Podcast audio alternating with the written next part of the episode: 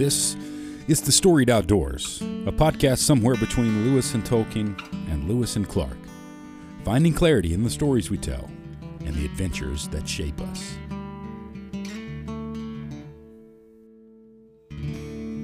This essay is entitled Uncharted Territory, written by Dr. Bryan Gill and read for you by Brad Hill.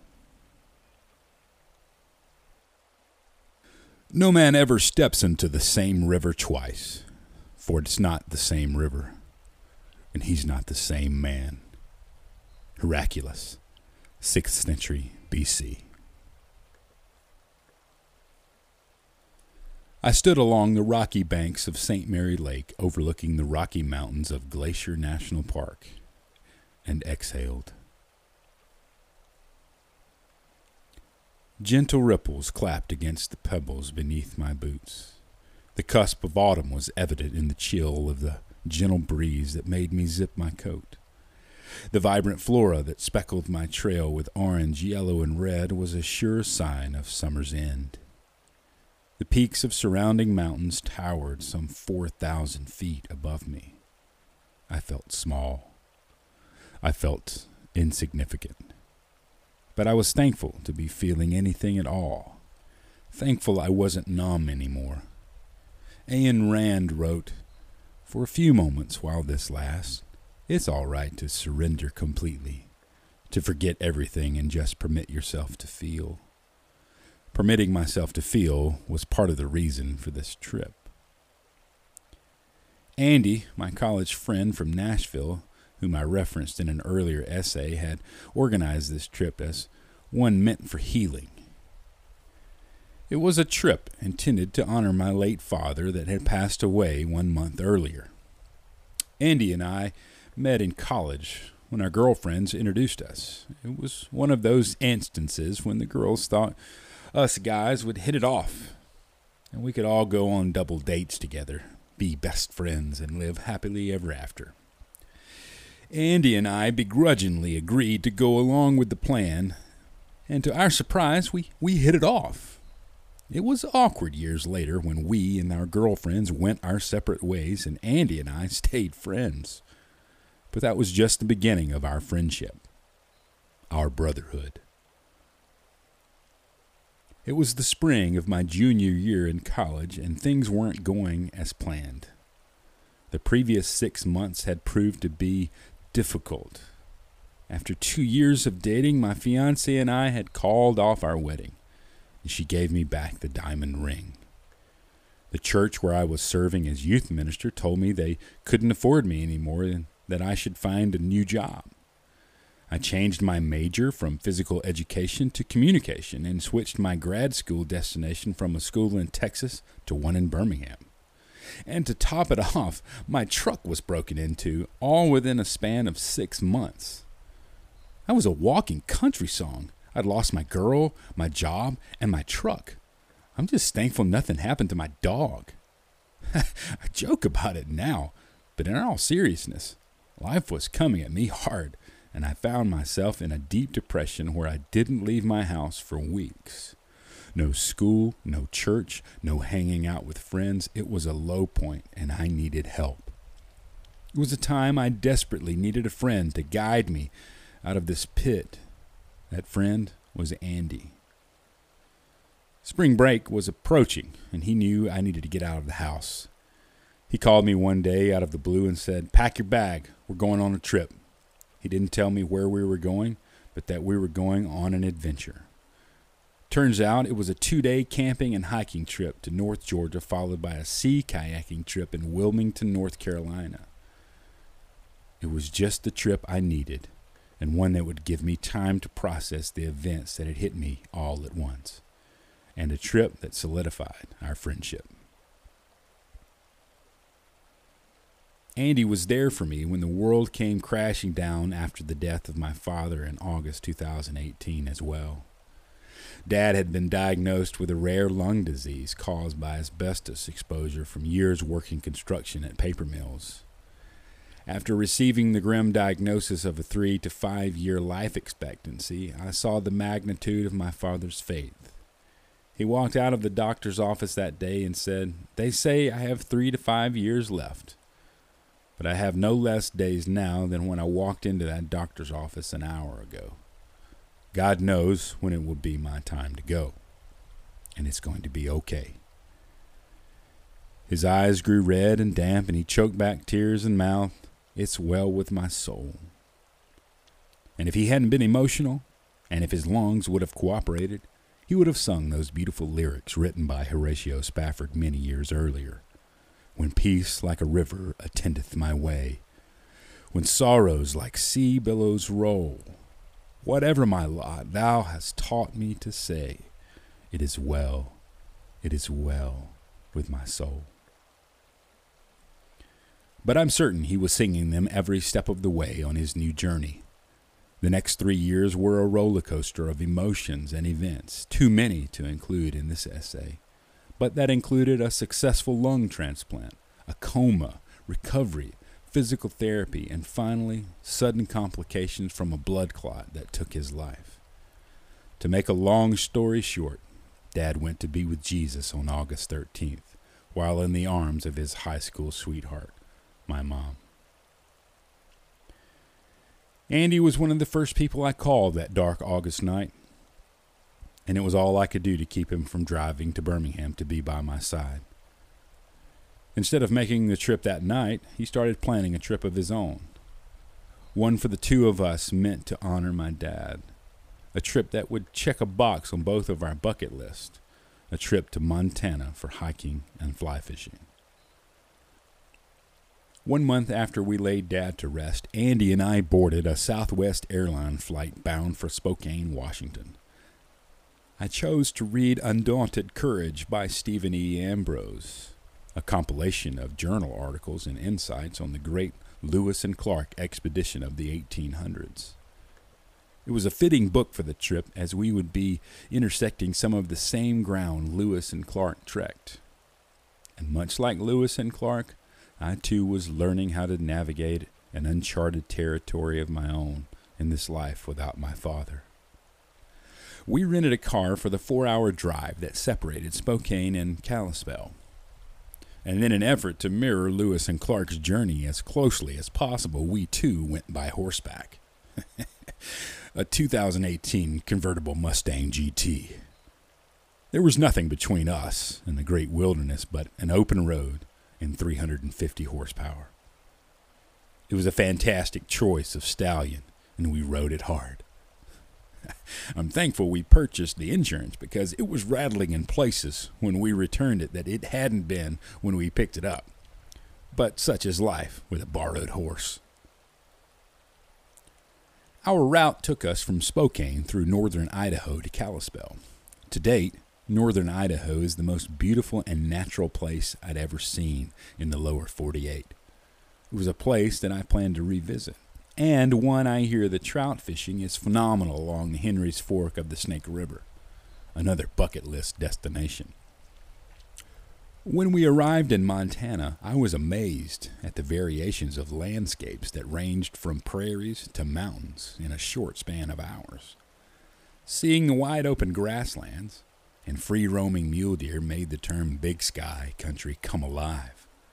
The sky reached as far as the eye could see, and every turn yielded a fresh, breathtaking view. With nowhere to be and no certain time to get there, we managed to fit 4 hours of driving into 6 hours after making the occasional stop to stretch our legs, take some photos, and admire the scenery along the way. When we arrived in Kalispell, we checked into the hotel and continued north to Glacier National Park as quickly as possible. Due to the dangers of current wildfires in the park, the more convenient western entrance was closed. So, with nothing else to do, we drove to the eastern entrance of the Going to the Sun Road, a 3-hour trip one way. The 3 hours was a small price to pay for what we were about to experience. As Meriwether Lewis said upon seeing Eagle Creek in Chouteau County, Montana, on May 31st, 1805, "The hills and river cliffs which we pass today exhibit a most romantic appearance. I could echo Lewis's sentiment about the mountains and rivers we passed as well on our way to Glacier. The weather was perfect for a day hike. It was sunny with a few clouds, but a little chilly. While back home, the Alabama heat and humidity were both reaching the 100 mark. The air was crisp and cool in Montana. We drove the Mustang around the park for a while, and then parked somewhere along the road where we would begin our 2-hour hike around St. Mary Lake. There were bears in the park, and so we took no chances. Each of us, armed with a can of bear spray, convinced ourselves that we were equipped for whatever we were going to encounter. But somewhere inside me, I was not convinced that an aerosol can would be enough to stop a grizzly if she had ill intentions. The sign posted at the trailhead read, "Warning! Entering grizzly country." Wasn't exactly reassuring either, but we pressed on. The trails we took were narrow and colorful. The wildfires from only a few years prior had devastated the land, but the tender vegetation was re-emerging and created a blanket of autumnal hues that covered the hillside of charred tree stumps. The rolling hills created blind curves along the narrow path, and anxiety built in my heart at the thought of surprising an unsuspecting bear along the crest of each turn. I'd only had one encounter with a bear thus far in my life. It was 12 summers earlier in southern Colorado. I was the camp pastor for a statewide youth event, and the first of 2 week stint was coming to an end. Around midnight, the camp director and I sat on a picnic table and talked as we monitored the center of campus for anyone trying to break curfew or raid the snack shack after hours. All was quiet that dark night when suddenly a loud crash broke the silence across the quad. It sounded like a metal trash can being toppled over in the distance. "What was that?" I asked. Being the knowledgeable Coloradoan he was, the camp director assured me it was just kids sneaking around. When the second commotion occurred on the other side of the snack shack, opposite from where we were sitting, we both knew he was wrong. We jumped up and walked slowly around the small building to investigate the noise. There, sitting in the glow of a yellow floodlight, was the silhouette of the biggest creature I'd ever encountered in the wild. A 400-pound cinnamon black bear rummaging through the trash. I looked at the director, then he looked at the bear, then looked back at the director. He looked at me. I asked, "What do we do? Should we run?" He assured me that there was no use running, as we couldn't outrun the bear. The punchline of the old joke crossed my mind, and I couldn't resist an opportunity to repeat it. I whispered, I don't have to outrun the bear. I just have to outrun you." Running wouldn't be necessary that night, as the bear quickly ran away after we startled him. I stood in awe as he strode into the darkness, into the wild. That was the first of 4 bears I witnessed that night. The other 3 black bears, a mother and 2 cubs, appeared after I'd reached my cabin, again searching for food in the surrounding trash cans. Needless to say, I didn't get much sleep that night. In Glacier, the bears would be much more ominous and not limited to curious black bears digging through discarded Little Debbie wrappers. This was grizzly country, and we had to be alert. As we hiked along the narrow paths, we stayed alert, but stopped frequently to soak in the indescribable landscape. Stopped to surrender to the moment and permit ourselves to feel. They say you don't become a man until your father dies. But at that moment, standing there gazing at the overwhelming view before me, I wished I was still a child. As I stood on the rocky bank of St. Mary Lake, the lyric of "It is well with my soul" came to mind. Emotions washed over me, and I was sad. I realized that it's okay for a man to admit when he's sad. It's healthy to identify our emotions. That way we can learn from them and adapt. And at that moment I was sad, and that was okay. Although it had not been well with my soul, I was beginning to heal. beginning to feel. I closed my eyes and breathed deeply. Then I exhaled and knew that, inevitably, I was a different man than I had been 1 month earlier. Stronger? Not yet. Better? One can only hope. But looking up at the imposing mountains, it occurred to me I was in fact a different man, but I was not alone. I had friends like Andy to help me along the way. After a short break, we resumed hiking. I'm convinced it's impossible to hike without contemplating life, this world, God, and our place therein, and the possibility of encountering bears, of course. But with every turn, I noticed the mountains took on a fresh appearance. Obviously, it wasn't the mountains that were changing, but my ever-shifting perspective. My ever-shifting perspective that made the mountains look fresh from every new angle. I'm sure there's a metaphor for God and life and growing older somewhere in that observation, but it's one I haven't fully unpacked yet. We did see a bear that day, 2 of them actually. 2 black bears crossed in front of our Mustang as we were leaving the park. Part of me was disappointed we didn't see a grizzly, but the better part, the more sensible part, was glad we didn't. The next morning, we woke up early and met the fishing guide from Big Fork Anglers for a full-day float trip on the Flathead River. As the sun kissed the peaks above us, the wind howled down the mountain and into the river valley with gale force strength. The guide said that's how it is in the mornings on the Flathead, but that it settled down once the sun rose further into the sky. The wind was a momentary inconvenience and eventually settled down just as he said, and it wasn't long before we were catching trout. Now, Andy was not very experienced at fly fishing, but caught on pretty quickly. The guide tied on a double dry fly rig using 2 black and white CDCs. I had to swallow my pride and ask what CDC meant. He said it was short for cul de canard. That's French for duck bottom. It's an extremely buoyant duck feather used to create the fly. Although I asked about adding a dropper nymph, he scoffed at the idea. Not because that was an unacceptable rig, but because this was Montana, and he was a dry fly purist, and I'm glad he was. At first, we missed more strikes than fish we landed. Snatching the fly away from a trout as you watch it rise on your bait through the crystal water took much patience and practice. I was envious of the eagles soaring overhead who caught trout with ease.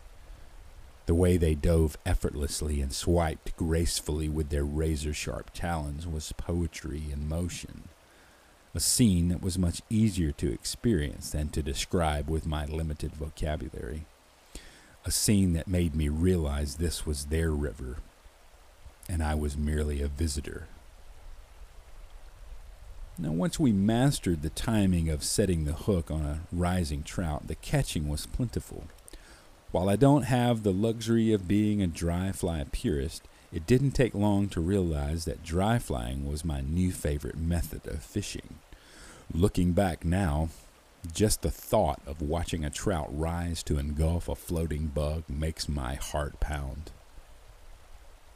On our last run of the day, we were floating by a rocky sandbar with a deep hole in the eastern side.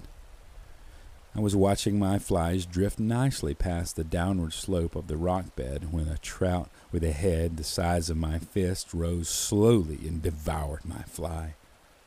My heart leapt, and I set the hook. It was the first large trout I'd ever hooked and didn't know how to fight him. I locked into the pool without letting him run. I horsed him too hard, trying to land him the way I would a largemouth bass, and he broke off after only fighting for 5 or 10 seconds. He would have been well over 20 inches, but alas, he got away. Seeing him rise on that dry fly is an image etched into my mind forever. So much so that once I returned home, I wanted to commemorate that memory. I found a painting by A.D. Maddox entitled Snack. That is precisely the image in my mind. I bought a postcard print of that painting and displayed it on my fly tying desk as a reminder of that wonderful experience. It was an incredible day on the water, and losing that monster trout was no low point, but the exclamation point to the end of that trip. All in all, I caught 3 different species of trout: rainbow, cutthroat, and a hybrid species called a cutbow, the result of natural crossbreeding between cutthroat and rainbow trout. The biggest catch of the day and my personal best at the time was an 18-inch rainbow. I caught a pretty nice cutthroat too at 15 inches, but altogether Andy and I landed about 30 trout in the boat. A perfect day on the water, and a perfect tribute to my father. Being in Montana for that long weekend allowed me to escape the realities that awaited me back home. An uncharted territory that I was unsure how to navigate without my dad. My rock, my guide, my best friend. Was I going into a brave new world of my own? A new world indeed. But I was not certain I was so brave. I told Andy that I'd never be able to repay him in 1,000 years for what he had done for me and his friendship and his generosity. In true Andy fashion, he said, that's not what this is all about. It's not about you repaying me.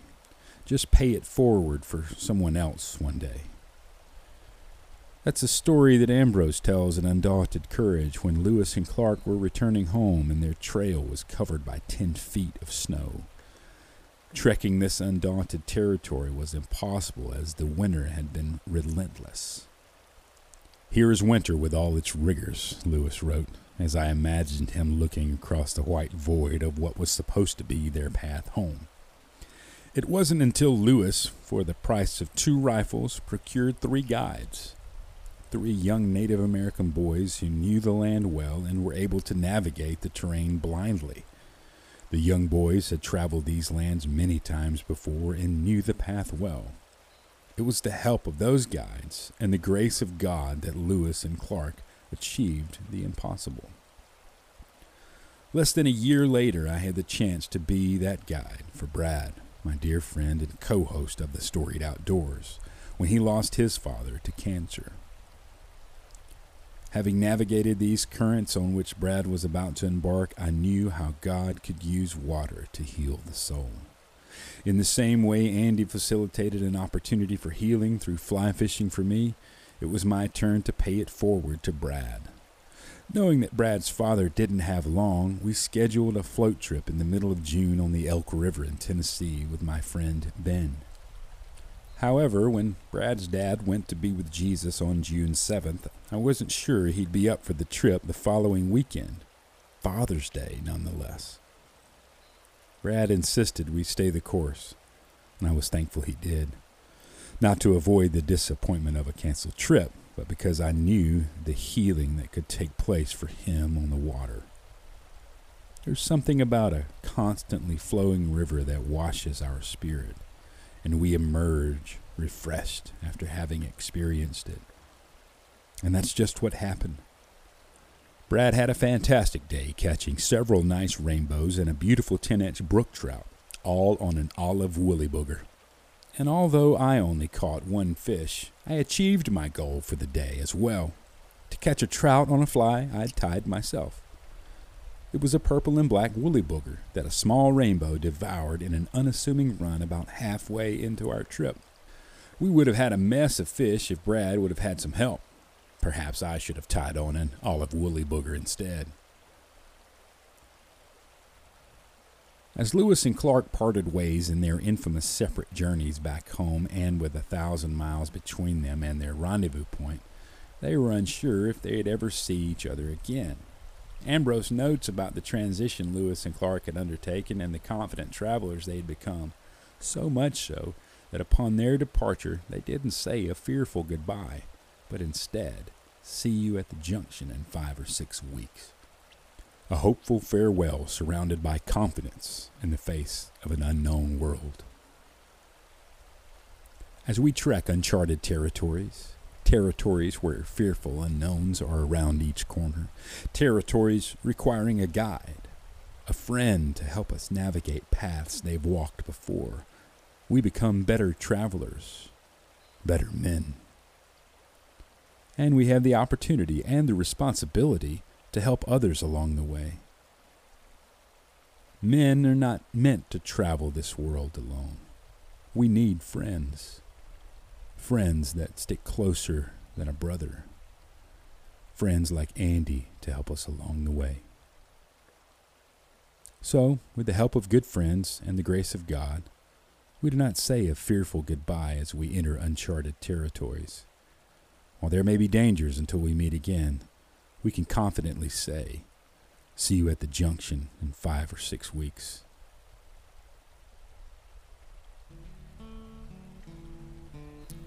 If you've enjoyed this podcast, please take some time to leave us a review, or better yet, share it with a friend.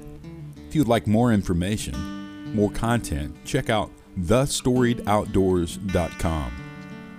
As always, we hope these stories encourage you to write your own stories and share your own adventures in the storied outdoors.